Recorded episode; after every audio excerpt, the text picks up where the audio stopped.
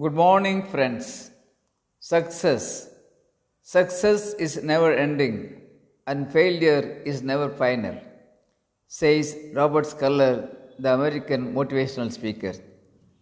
If you want to increase your success rate, increase your failure rate, speaks Tony Robbins, another motivational expert. Further, he says, failure is not a shame. It is part of the game, the game of success. Failure is not the opposite of success, but a process towards success. We must be thankful for failures for the lessons they teach. The lessons of failures keep the fire of enthusiasm burning. Yes, failures facilitate success. Friends, so what? What next? Must be the questions we must ask ourselves when we face difficulties. Let's understand life is not ifs, buts, and becauses, but life is in spite of.